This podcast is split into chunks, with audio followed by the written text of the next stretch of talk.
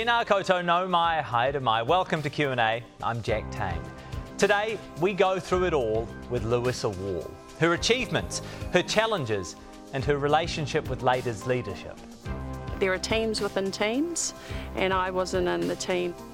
Then, as the government decides the next step in responding to He Puapua, is New Zealand ready for more Māori co-governance?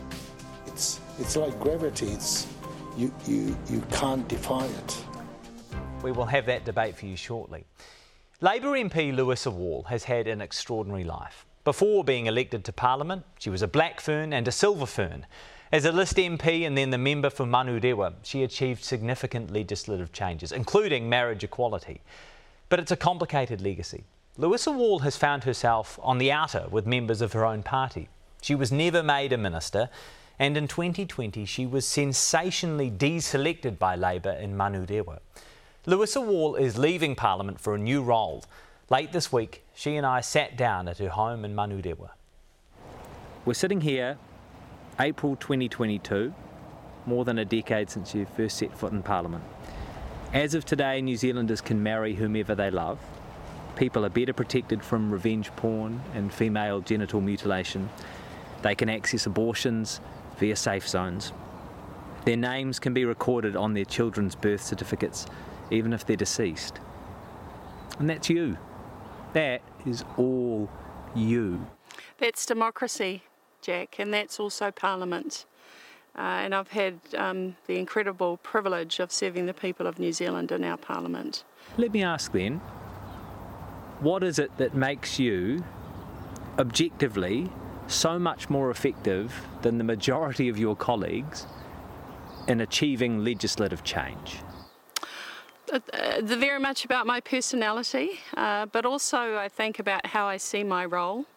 And I decided pretty early on that if I was in a privileged position to sit in Parliament to make laws uh, to better people's lives, then obviously then I needed law reform and I needed to be championing uh, different pieces of law reform uh, based on the different mandates that I had. Um, and so marriage equality, for example, came because I was the chair of Labour's Rainbow Caucus.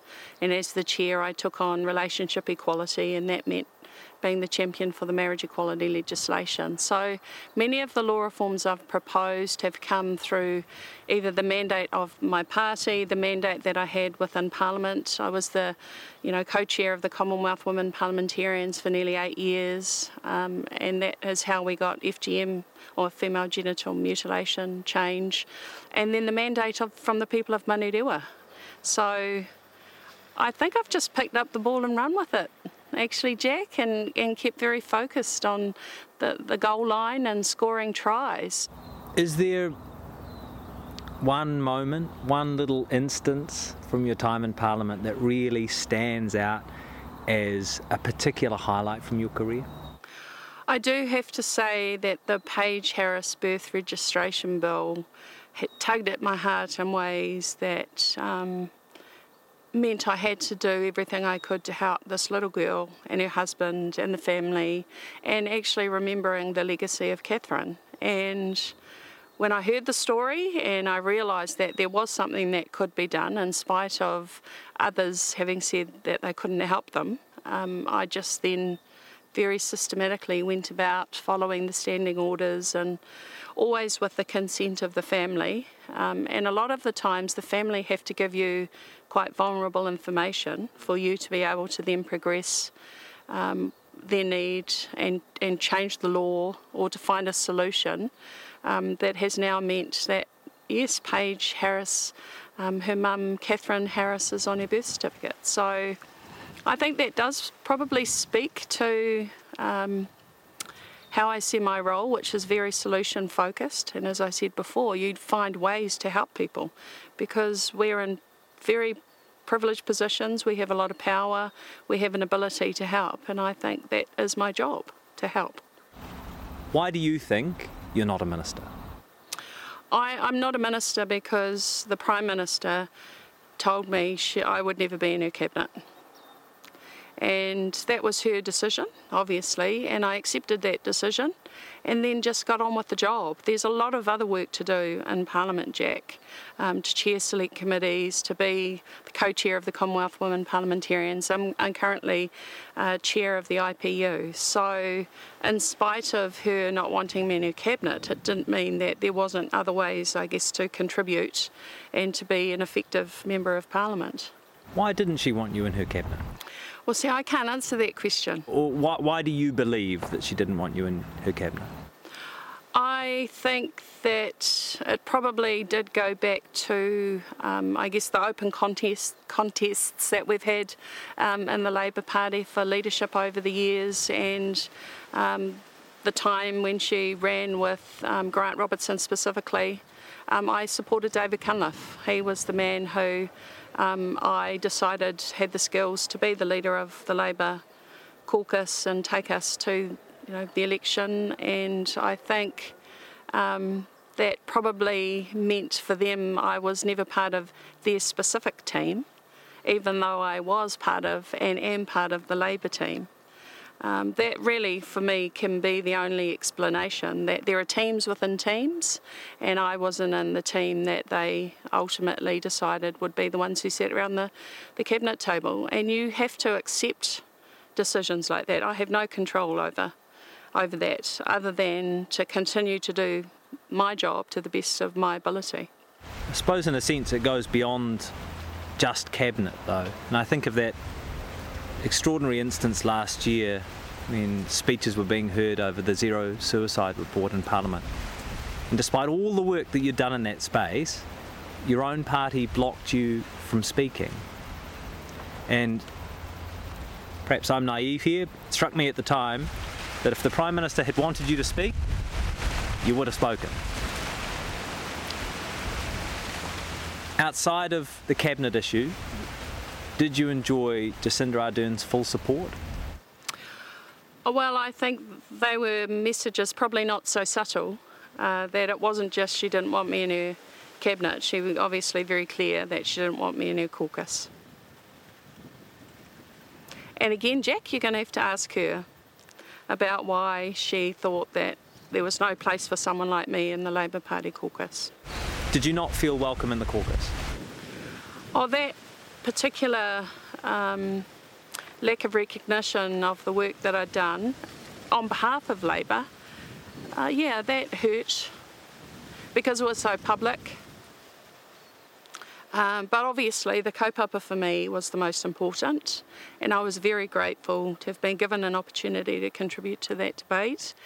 You referenced in your resignation announcement the 2020 deselection in Manurewa. How did that experience affect you? Profoundly, in a way, because I'm a very principled person and I do believe in um, your actions actually undermine your integrity. And I think there were issues in that selection that undermined the integrity of the New Zealand Labour Party. And I think that's sad when we can um, not adhere uh, to pretty simple doctrines of um, electoral uh, principles that are quite fundamental to a functioning democracy. Do you take it personally? I had to take it personally to a degree because it was about me and it was about um, undermining the Labour Electorate Committee that I belonged to uh, for gosh, at that time over 10 years. I mean, I've been a member of the Labour Party for over 25 years. Uh, and the people, the volunteers within our Labour electorate um, committee, some of them who were there when Roger Douglas was the MP, uh, throughout George Hawkins' tenure and mine, a woman called Raewyn Turner, who's now 82. You know, 40 years of voluntary service, and that didn't count, and they were just erased basically. And our mandate as a group of people who pay the levy, who deliver those 23,000 pamphlets to households around Manurewa, were just rendered a nullity. And that, for me, um, is probably the most upsetting because Raewyn essentially had nothing after that. in terms of her community work. Um, and I think that's wrong. In the political commentariat in New Zealand, there are sometimes uh, murmurings or references, never directly attributable to anyone, that suggest you aren't a good team player. That's a line that often comes out. If you look back honestly over your career, considering Parliament can be a, an extremely stressful place at the best of times, have there been occasions when you haven't been a good team player? I can understand how people in leadership would have thought um, that I haven't uh, been as responsive to the requests as I could have been. Um, but my rationale always has been to ensure that the legislation I was working on was going to progress to a point where it would be successful. And if we go back to marriage equality, for example, there were some issues about my framing of marriage equality, the fact I didn't leverage off civil unions, and the fact that I reached out across the parliament and was really clear I wanted to work, you know, with others because for me the rainbow community have always been a political football. And I knew that unless I built really strong coalitions across the House that at the next election we would have, as we saw with Colin Craig and the Conservatives, the rainbow community of football, and there'll be pledges to repeal marriage equality. So it just didn't make sense. Plus, Labour didn't have the numbers. The reality at, at that time is I needed to work across the Parliament. I needed the 27 national votes. I needed ACT. I needed, the, you know, the Greens have always been there, I have to say. I have a curious so. political history question about that time. Okay. There was a, a senior Labour MP who, after you pushed marriage equality, reportedly caught you in a corridor and said, Who the F do you think you are? Do you remember that? Yes, it was actually in my office. Who was it? Um, that was Clayton Cosgrove, who came into my office. He heard me um, being interviewed on Radio New Zealand, and it was about the Labour Party's commitment to relationship equality. And I talked about the decision making process that MPs would have to go through.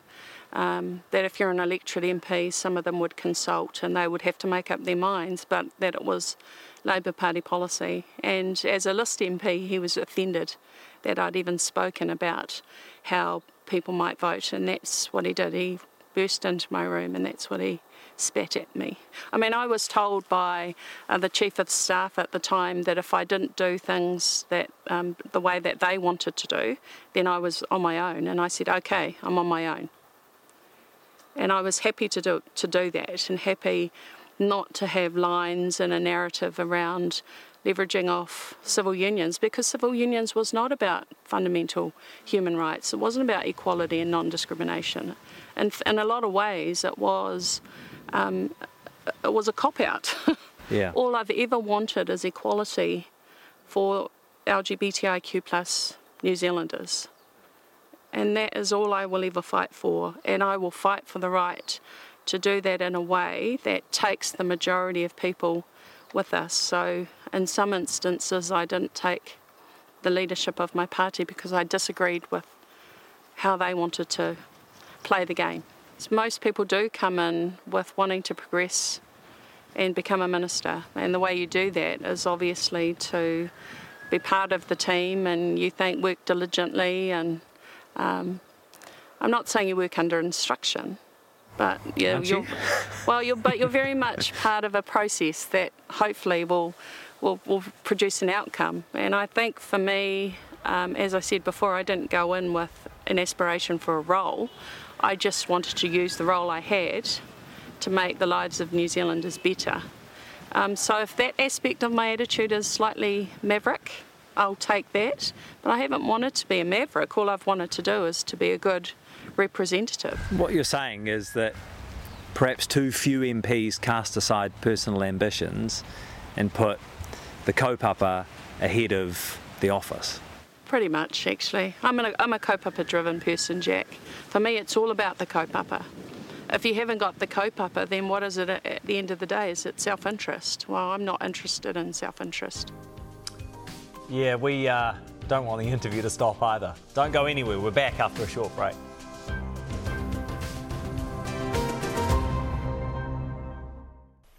Kia ora, welcome back. Louisa Wall has taken a new role with MFAT as the Ambassador for Gender Equality in the Pacific. After more than a decade in Parliament, she will still be fighting for what she believes is right. I don't know if you're someone who has regrets but what's top of the list of things left undone in Parliament? Oh, there's always more to be done, Jack, and i am leaving two bills on the order paper actually. One is about um, the protection of journalist sources, and for me, I think our fourth estate, I think journalism is incredibly important, and we must protect them, therefore, we must protect those um, who give them inside information, whatever you may call it, but for the for the betterment of and the greater good of society. Um, and I've given that to my colleague Ingrid Leary, who, uh, as a journalist, I think will run with that ball and, and do a very good job. Um, and I've left um, an alcohol related piece of legislation that started at Manurewa Intermediate School. And it really is about empowering communities to take responsibility for how many liquor outlets are in our communities. And unfortunately, within the current law, um, we've almost created a property right. So if you are an existing license holder, you can't lose your license. Mm. You can only modify the conditions around your license, and I think that's wrong. I think that communities should have an ability to say, we actually don't want you to sell alcohol in our community anymore, and therefore that license shouldn't be renewed. You did a lot of work in the China space in recent years. Does New Zealand go too soft on China? I think New Zealand um, idealistically entered a, a, trade agreement with China, and from our perspective, we thought that it would be mutually beneficial and, and it would contribute to the democratisation of China. Um, the reality of how China is used. Uh, entry into a global economy hasn't has not been about democracy. You know, for them it has been about manipulating um, capitalism um, they've had slaves. That's what the Uyghur people have been used for, slaves within their economy. So they've been able to undercut in terms of manufacturing. And many of us now are dependent on goods that we buy coming from, from China. Um, and so we, we've had divergent kind of values right from the beginning, um, but we've become incredibly dependent in, in some sectors on on China and now exporting to China to therefore provide good quality jobs. So the only real antidote is for us to diversify um, and to obviously um, seek FTAs with other countries. Um, but it's not that complex with China. I think, like many other countries in the world, um, we are vulnerable because they economically have some levers over us. Mm and they manipulate and use those for their own ends. And uh, that's I don't that's not mutually beneficial, and we are going to have to rectify that situation. But we also need to stand up for the Uyghurs, for Indigenous Muslim minorities. We have to stand against forced organ harvesting. We have to stand against, um, you know, autocracies. Labour was elected on big promises to fix the housing crisis, improve New Zealanders' mental health, and to lift people out of poverty. I know that those are complex issues. I know we have faced a global pandemic. But when you think about life for New Zealanders today compared to life for New Zealanders five years ago, do you think Labour and government has lived up to its promises? I think Labour and government has tried to live up to its promises. I think we've tried to put in into place the architecture for us to be able to measure how good the public system is in delivering all those objectives you've talked about, Jack. Um, I think where we've fallen down, so to speak, has been in the logistics, like how do we actually get this done? Um, but I do have to say, and I'm not trying to make excuses, but the pandemic has been debilitating for many countries. I mean, we've got a, a GIB crisis. You can't build houses without GIB. Um, that has got nothing to do with the government. Mm. You know, and so I think there needs to be a fair assessment of what we promised to do and what we've been able to do, but also what we've committed to doing, and um, I think we're still committed to doing. So we've done a lot of good work. We, we, we have. Um, but I can understand the criticism because we're not moving as quickly as as some people think we should. Tell me about the new role. So, the new role is one that will leverage off a lot of the work I've been doing um, in terms of the empowerment of women and girls and also representing and advocating for the LGBTIQ plus community. Um, so, it's an ambassadorial role um, ba- based in the Pacific. Um, focused on women's empowerment, women's equality, LGBTQI rights. Um, it'll be slightly challenging because I'm used to using my own voice um, to kind of advocate for change, but my job is to find the local voices, you know, the women within countries in the Pacific that need to be formally part of their decision making, whether it's advocating for their needs and aspirations or having a formal say in, in, in their parliaments or bills before their parliaments. Um, it'll be an interesting role for me, as some people have said, I'm not very diplomatic. Um, but actually, I am kaupapa driven and I am all about community, so it'll be a different way of working. Um, but I'm really looking forward to representing New Zealand in a different context. How many contexts is that now? Oh, there's a few, but I mean, my life's been about service, and I got that from my dad um, and a lot of my whānau back in Waitahanui. So, you know, I'll keep doing what I'm doing. Um, I mean, if I if I could wave a, a, magic wand, I'd want homosexual law reform for the world. You know, 70 countries still, um, half of them are Commonwealth countries. I'd want us to just rid all of our law books of this archaic law that is, has been a tool of colonisation. So for me, going into the Pacific, I feel that I do have some authenticity. New Zealand is a Pacific country. I'm Indigenous to the Pacific, and um, I look forward to working with our whānau uh, within Te Moananui a Kiwa to help make the lives of our collective citizens better. Good luck. Thank you. And tēnā koe. Thank you very much for your time. It's Louisa Wall. She will make her valedictory address in Parliament this Thursday. If you want to contact Q&A, please call or mai. These are our main platforms. You can contact us on email or find us on Twitter or on Facebook. Coming up, as Cabinet considers He Puapua, David Seymour wants the opposite. He's with us live shortly.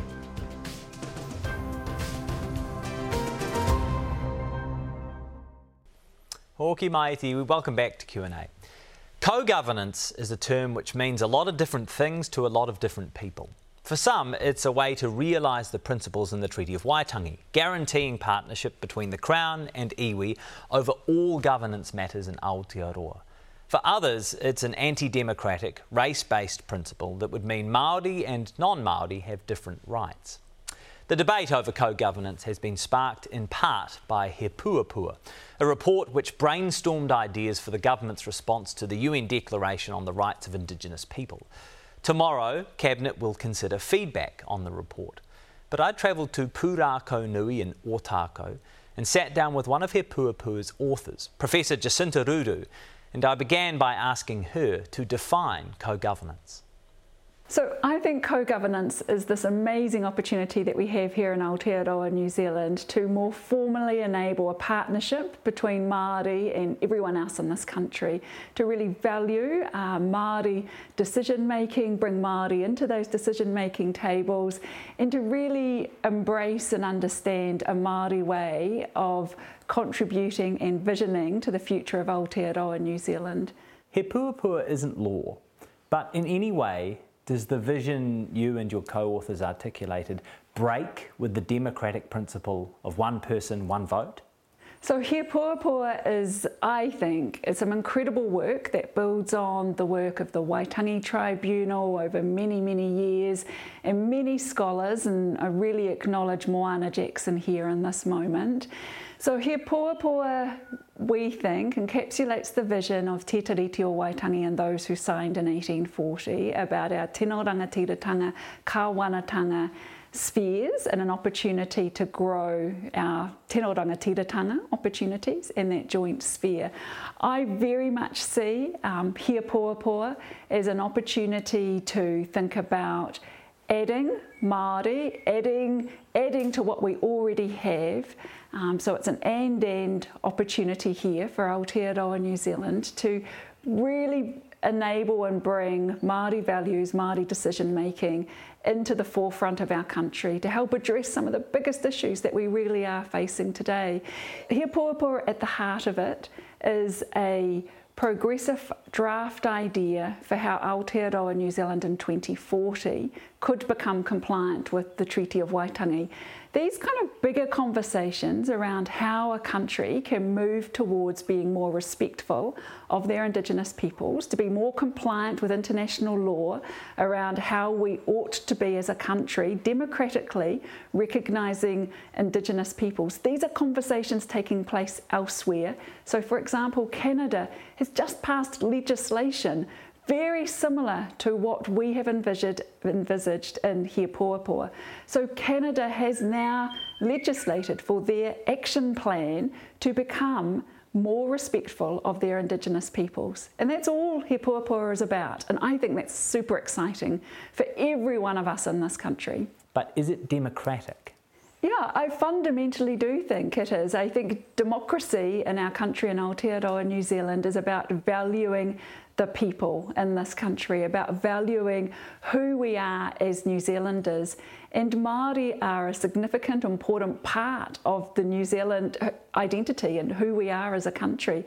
Uh, Māori are tangata whenua. They're the first peoples here in this country, living here for hundreds of years, who invited others to join and live with them in this country. And so, coming back to that amazing principle in Te Ao Māori about manaakitanga and about valuing and welcoming everyone in this country, if we approach it from that point of view as an opportunity rather than as a threat, yes, it is democratic. It's entirely democratic. Democracy is about participation. And if we can have more Māori participating in Aotearoa New Zealand, that is fundamentally democratic. Ko Māori koe, ko Pākehā, you're Māori, I'm Pākehā. If He Puapua was realised, would we have different rights? No, I think I think we would all have enhanced amazing opportunities to contribute to this country. So as being Māori, being Pākehā, um, being Pacific, being Asian, realising a commitment to Te Tiriti o Waitangi, I think is a really positive, amazing move for all of us as New Zealanders. It gives us all as New Zealanders a much firmer place to be of these lands. It helps open up all of our eyes to what it means to be a New Zealander. So, the, the lands and the place that all of us as New Zealanders love, why don't we also want to know about how Māori really engage with those lands? What's Ma- what are Māori aspirations and hopes and dreams for these lands that they have cared for for hundreds of years? So, an opportunity, I think, to open up those kind of conversations is, I think, an amazing opportunity for us as a country. And I would really, really hope that by recognising a compliance with Te Tiriti o Waitangi, a real realising of an opportunity to grow um, joint joint decision making, to grow the tino rangatiratanga sphere in this country is going to result in amazing positive things for our country. That we're all going to be so much more confident in who we are. We're going to have at our decision making tables Māori knowledges, um, Māori solutions, sitting alongside hundreds of years of incredible Western sciences and technologies. All we're doing is trying to add to the table more ways of understanding the world I realise He Puapua is just a proposal, but one of the suggestions is a Senate or upper house that could, quote, scrutinise legislation for compliance with Te Tiriti. Would that be exclusively for Māori? So the idea of a Māori upper house was just one of hundreds of different ideas uh, that we should and could be debating in Aotearoa New Zealand as an opportunity. Um, it would provide a an incredible, powerful Māori lens on legislation that's already working its way through Parliament, where we as all New Zealanders, Pākehā, Pacific, Asian, have an opportunity to be represented in that whole Parliament process. But I, being Pākehā, wouldn't have that representation by adding in an opportunity to have Māori sitting in um, an upper, a upper house, um, that there might also be another decision-making layer over and above that. Um, so there's a lot to work out exactly where that where that Māori uh, Senate might sit um, within Parliament. And so, um, is, no, and I, and I think that that just really starts to embrace, I think, for us as a country, a te tiriti model. It really starts to empower a Māori decision-making body. It gives visibility as a country, as a nation, to Māori decision making, and where we could really see our parliament operating um, in that way. Isn't this a binary conundrum? Isn't there no way to ensure greater representation for Maori without it being at the relative expense of non-Maori? Uh, um, so I much more prefer to think about these issues as adding adding to what we already have. And I think we do need to be more bold and more deliberate about saying, yes, it is time now, it's 2022, it is time to now make space in our decision making infrastructure for Māori to be part of our decision making. We have more than 150 years in Aotearoa, New Zealand, that has built up democratic. Um, decision making processes that have entirely favoured Pākehā, and that has been very deliberate. Um, if we even go back into our history of our Māori seats in Parliament, they were deliberately ring fenced as four seats back in the 1860s, because if we'd went on a population model back then, Māori would have had more seats in Parliament but instead Māori were restricted down to those four seats. So while we might talk about our election, our parliament being very democratic in its foundations, it wasn't from a Māori perspective and it was all about confining that Māori voice. Now, today, we have an opportunity to really think and rethink what are our structures, what are our processes, and how can we really, with real validity add in a Māori contribution into our decision making in a way that is very mana enhancing for Māori. And I'm really, really excited to have that conversation as a country in a way that I think is going to make us more proud to be who we are. That's Professor Jacinta Ruru. A couple of quick points. It's really important to note the government has ruled out an upper house of parliament as suggested in He Puapua.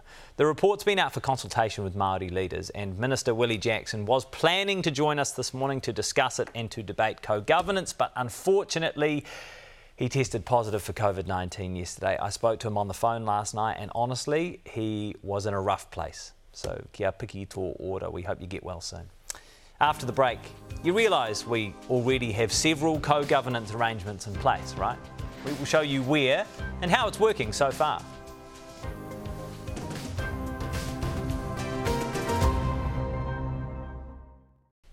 Hoki mai, welcome back. Much of the co-governance debate stems from He Puapua and the government's co-governing proposal in the Three Waters reforms. And those are unique in a sense in that they concern co-governance over public services. But there are already several co-governing arrangements established between Māori and the Crown over Te Taiao, the environment, as a result of treaty settlements. Ngai Tūhoe's, for example, is a unique relationship, allowing for the co-governance of Te Urewera. Whena Owen went to the Tūhoe heartland to see how it works. Te Urewera, a vast expanse of rainforest and its gem within Waikaremoana. When a road was cut through, tourists ventured in. Lake Waikaremoana lies in the heart of the Dominion's North Island. To reach it, a scenic drive takes us through rugged bushlands and it lies in the homeland of Tūhoe. But there was little consultation in the 1950s when the government declared this area to be Urewera National Park.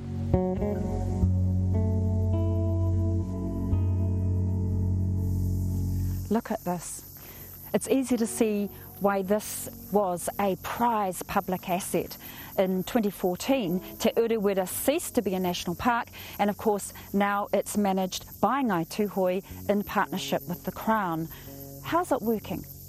The Department of Conservation and Tūhoe, they do come from different places. Tūhoe's Te Uru Taumatua chairman, Tamati Kruger. Uh, ideologies, philosophy, culture, language, practice. And so, in the seven years, we have found the collision points of those, and we've tried our very best, both parties, to work those things out. So this year, Tūhoe leadership is keen to meet formally with the Crown to review their relationship. So that's what we are, what, what we are planning to do this year of 2022 is Tūhoe and the Crown sitting down and having an honest assessment of how our post-settlement relationship have carried on. And both of us, I think, uh, are willing to work on improving it. So there have been challenges. Oh, uh, there have been exams without notification. The past year has been a challenge. While Te Urewera is now open to visitors, the Waikaremoana Moana Great Walk and Lake was closed for six months because of COVID and urgent repairs needed on tracks and huts. These were legitimate reasons. These were not fake. Uh, have you been accused of fake? Yes, yes. We, we, we, have, we have been accused of, of not being genuine, that somehow we were playing political games. The Crown's relationship with Ngai Tūhoe, although highly valued, remains a sensitive one. The Minister of Conservation and her department declined an interview with Q&A about how the co-governing around Te Urewera is tracking. Co-governance is not our term. Mana motuhake is our term. So uh, we are committed to washing away dependency on the Crown and, and raising maximum autonomy for Tūhoe people. The iwi works alongside many government agencies in collaborative projects like the three Tūhoe health centres and a roading project with Waka Kotahi. Tūhoe is also working with police to eliminate meth in their communities. You wouldn't believe it that, but but after Operation Operation Eight, the so-called terror raids, uh, we now enjoy a really good relationship with the New Zealand police. In Tāneatua, an eco-village is fast taking shape.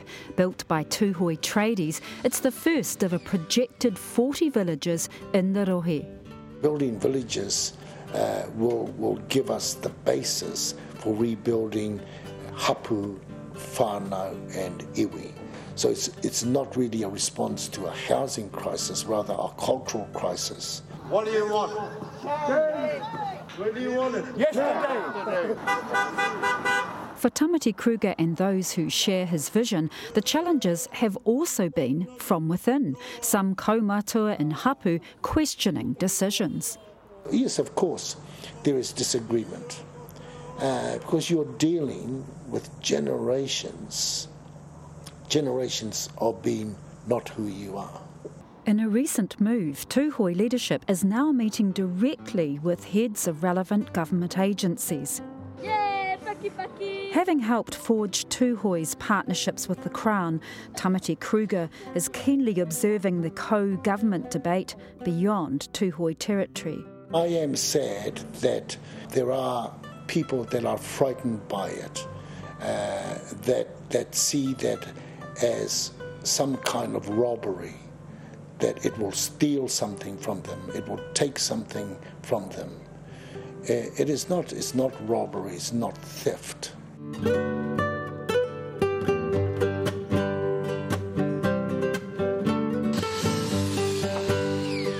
See it as the final destination. I don't see co governance as the answer. But I, I think it's the next bus stop in a journey that has to be made. It's everyone's journey. It's, it's like gravity, it's, you, you, you can't defy it. Yeah. It's on its way. Yeah. Whena Owen into Urewera. After the break, David Seymour wants a referendum on treaty principles. Give us a wave, David. He's here. Next.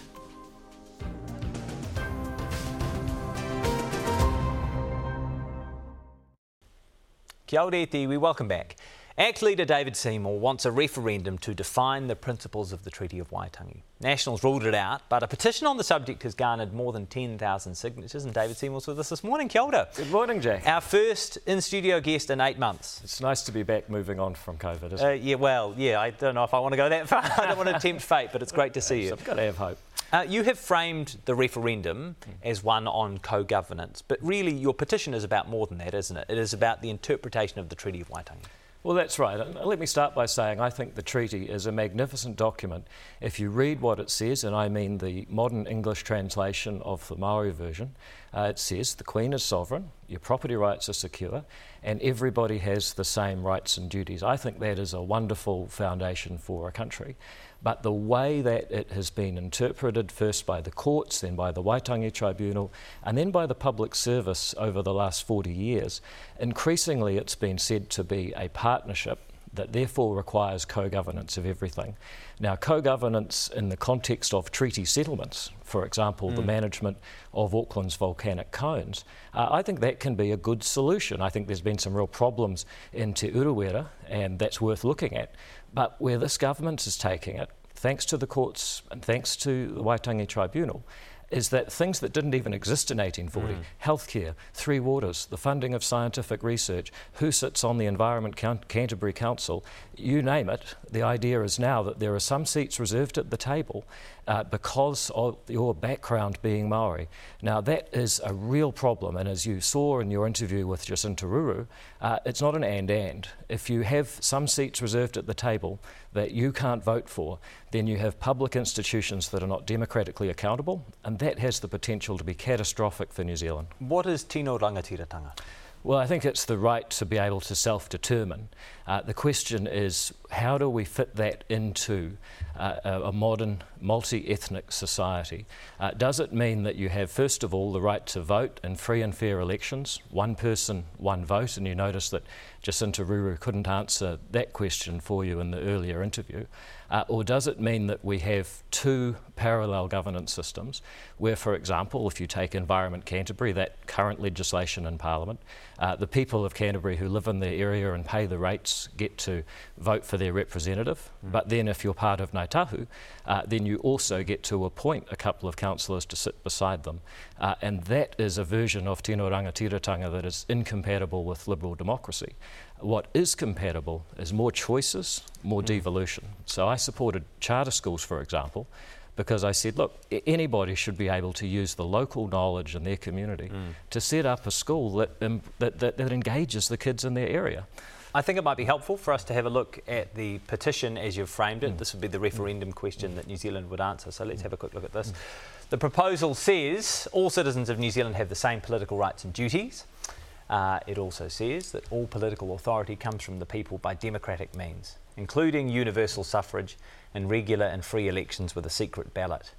And it says New Zealand's a multi ethnic liberal democracy where discrimination based on ethnicity is illegal. Now, you've used that term one person, one vote a lot in this debate so far. Have you considered for a moment that your one person, one vote definition is perhaps too simplistic and that actually maybe democracy in modern New Zealand is more nuanced? It's a democracy that allows for the protection of and equity for a minority indigenous population that has been screwed over for the last 180 years. Well, it's interesting again to go back to your earlier interview. Um, Jacinta Ruru said, look, in 1860 the vote was not proportional, the number of Maori seats was suppressed. That was wrong. Uh, the problem is that her re- resolution or her solution to that injustice, which I agree with her, uh, it was wrong, is to then do the opposite and again have a disproportionate amount of political power uh, for one group of people, which, as you rightly noted, can only come uh, at the expense of others. Now, the question is not do we respect the treaty and do we go forward together?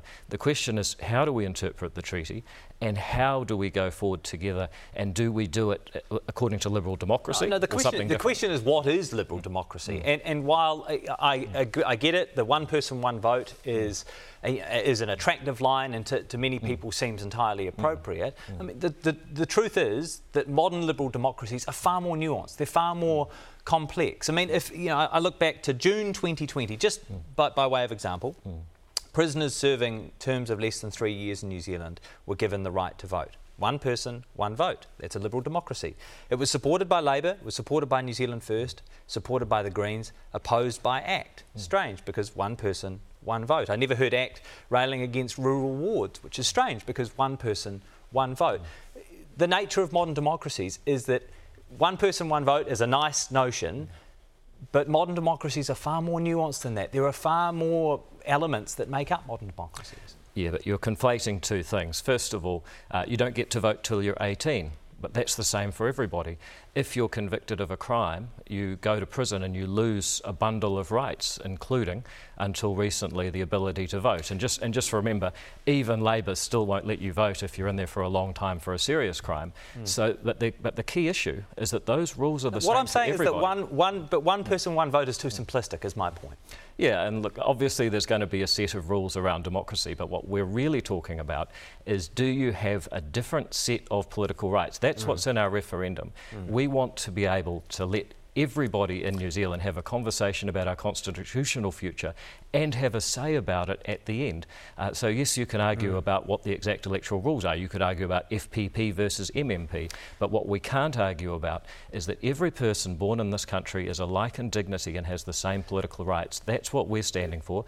That's what Jacinta Ruru is opposed to. That's what co governance is incompatible. What you're arguing for is equality, but what the treaty guarantees is equity. Article 3 of the treaty is explicit. It guarantees equity for Maori as a minority Indigenous population in New mm. Zealand. And, and those are subtle differences mm. between equality and mm. equity. But surely equity is a more appropriate uh, solution for a country like New Zealand given its mm. colonial past.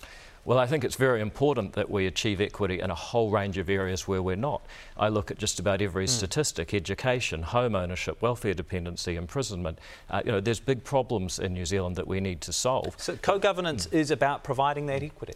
Well, I don't believe, A, that co governance is necessary to provide that equity, and second of all, I don't think that it will. If you take resource management law, for mm. example, our big practical problem that as humans we need to solve is to plan, fund, and build infrastructure so there's more homes so that everybody can have one. Mm. Now, I think not only. Three story homes? Not only. Oh, look, I think they should be, and if you look at the Auckland Unitary Plan, they're widely available. But that's another issue. Um, if we look at the co governance agenda, what it's going to mean in the new resource management reforms is that you have even mm. deeper consultation of iwi in every location before you can make a plan and get stuff built.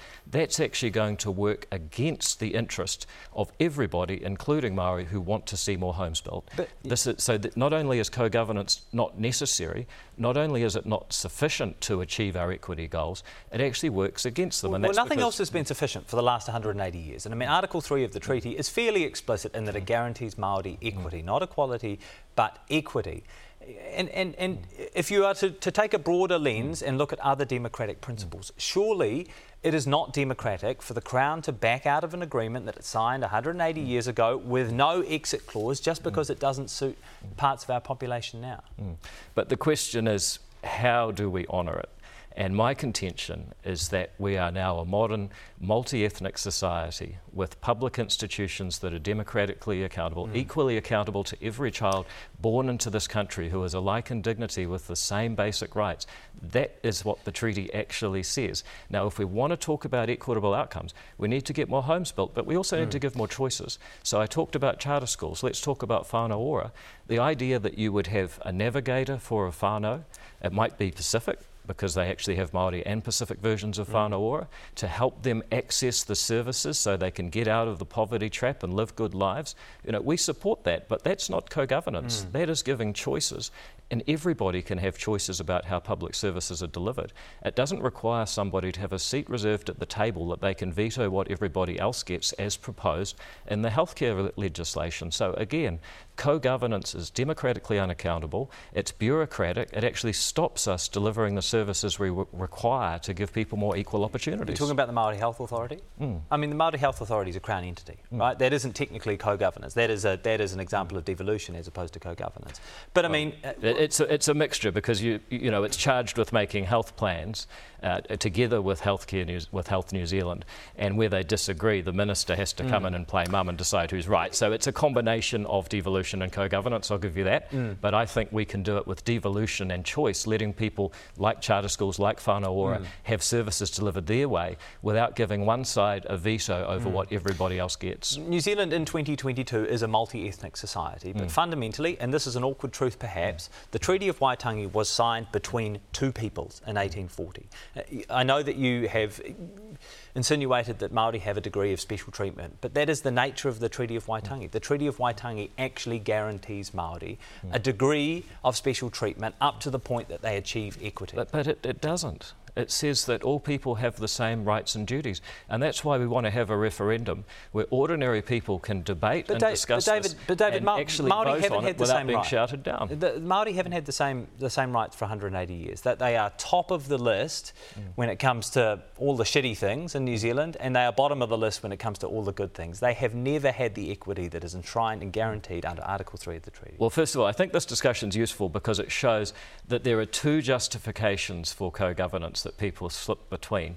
One is that the treaty requires it because there's a partnership and there should be co governance mm. of everything. I don't think that's true. The courts haven't said there's a partnership, they said there's a relationship akin to a partnership, and it certainly hasn't said that we need co governance of everything. That's what this government under Jacinda Ardern has invented and increasingly applied through the public service. I mean, have they though? Then there's ha- have they? I mean, this is the other thing. You say that co governance is everywhere. Mm. Clearly, there is a co-governance model that is being pushed as part of the Three Waters reforms. I don't think anyone is denying yep. that. Well, where else? In well, also services? in healthcare. You take the plant variety well, rights. Again, that's a, the ta- Māori Health Authority is a Crown entity. That, that, that isn't co-governance. Well, it's, it's, it's co-governance of healthcare overall because you have those two entities with joint decision-making. Where else is it everywhere? Overall healthcare. Well, we've talked about ECAN. You might not be familiar with the legislation for the Plant Variety Rights uh, Committee, but there will now it's be hardly a, everywhere. Well, well I think well that, that's a pretty obscure example, but exactly. There, yeah. and it's and it's actually in the new funding of scientific research under MBIE's green paper. Mm. So you know, actually, it's pretty difficult. I'd challenge you to name a major government initiative that isn't underpinned by this pervasive idea of co-governance. But going back to what you were saying before, I don't think the treaty calls for co-governance. It doesn't if you read what it says. Mm. Then the other justification you're giving is that if we had co-governance, we'd get more equal outcomes because we haven't already. Well, actually, I think we're going to do better as a multi-ethnic liberal democracy at providing opportunity for mm. all than we will under co-governance. And I'll give you just one example. People say, oh, well, there's a difference in life expectancy of seven years. Mm. That's true, that's a problem. We need to do better at solving it. But what people forget to say is that in the 1950s, within living memory of many New Zealanders, the gap in the life expectancy of Maori and Pākehā was 20 years, now seven. Uh, that's an extraordinary amount of progress, and I think we need to keep that going. Continue, yeah, well, I, th- I, I, think everyone would agree but with should, that. But should, we, uh, but should we throw out the system that got us there? Well, well, the well, well, I suppose the system hasn't got us there, though. That's the thing, right? Well, We've done 180 years, and the question is, what, what else do we need to do to make sure that that last seven years is, is covered? Hey, very quickly. Um, what do you reckon would happen if we held the referendum? Let's mm. say, just for the sake of argument, we held the referendum mm. and that people agree with your assertions or your interpretation of the treaty as per your referendum questions. What do you think would happen to race relations in the immediate aftermath in New Zealand? Can you, can you imagine a world in which things would get really, really ugly? No, I think it would be an enormous relief because people would be able to come out and openly and politely say, actually, we think that democracy does mean one vote. We think that there are major challenges, but the way to solve our social inequities is to give people more choices, like Whanau Ora charter schools, mm. get more homes mm. built, and so on. I think that people would say, actually, we are proud to be a modern, multi ethnic, liberal democracy with people that have come from all over the world to give their children mm. a better life. I think that instead of having this debate shrouded behind closed doors with people shouted down as being racist if they try and ask questions about our country's constitutional future, we'd actually be a more unified country. Mm. And I think we'd stop. Another thing that would happen that really worries me is the last five years, the regard yeah. that people have for Te Reo Māori and Māori culture has actually declined. It's been seen as something to be leery of. That's a real shame. I think we'd see it as something to be proud of and included as a Kiwi and a Kiwi mm. identity where we celebrate all of the backgrounds of Aotearoa New Zealand. That would be a wonderful outcome for our country. Thank you. It is an important debate and um, yeah, we appreciate your time. Thank you very much. Cool mutu. That is Q&A for this week from the Q&A team. Thanks for watching and ngā mihi kia koutou i ngā karere. Thanks for your feedback. Hey, te ra wiki. We are off next week for the Easter break, but we'll see you in a fortnight. Q&A is public interest journalism funded through New Zealand On Air.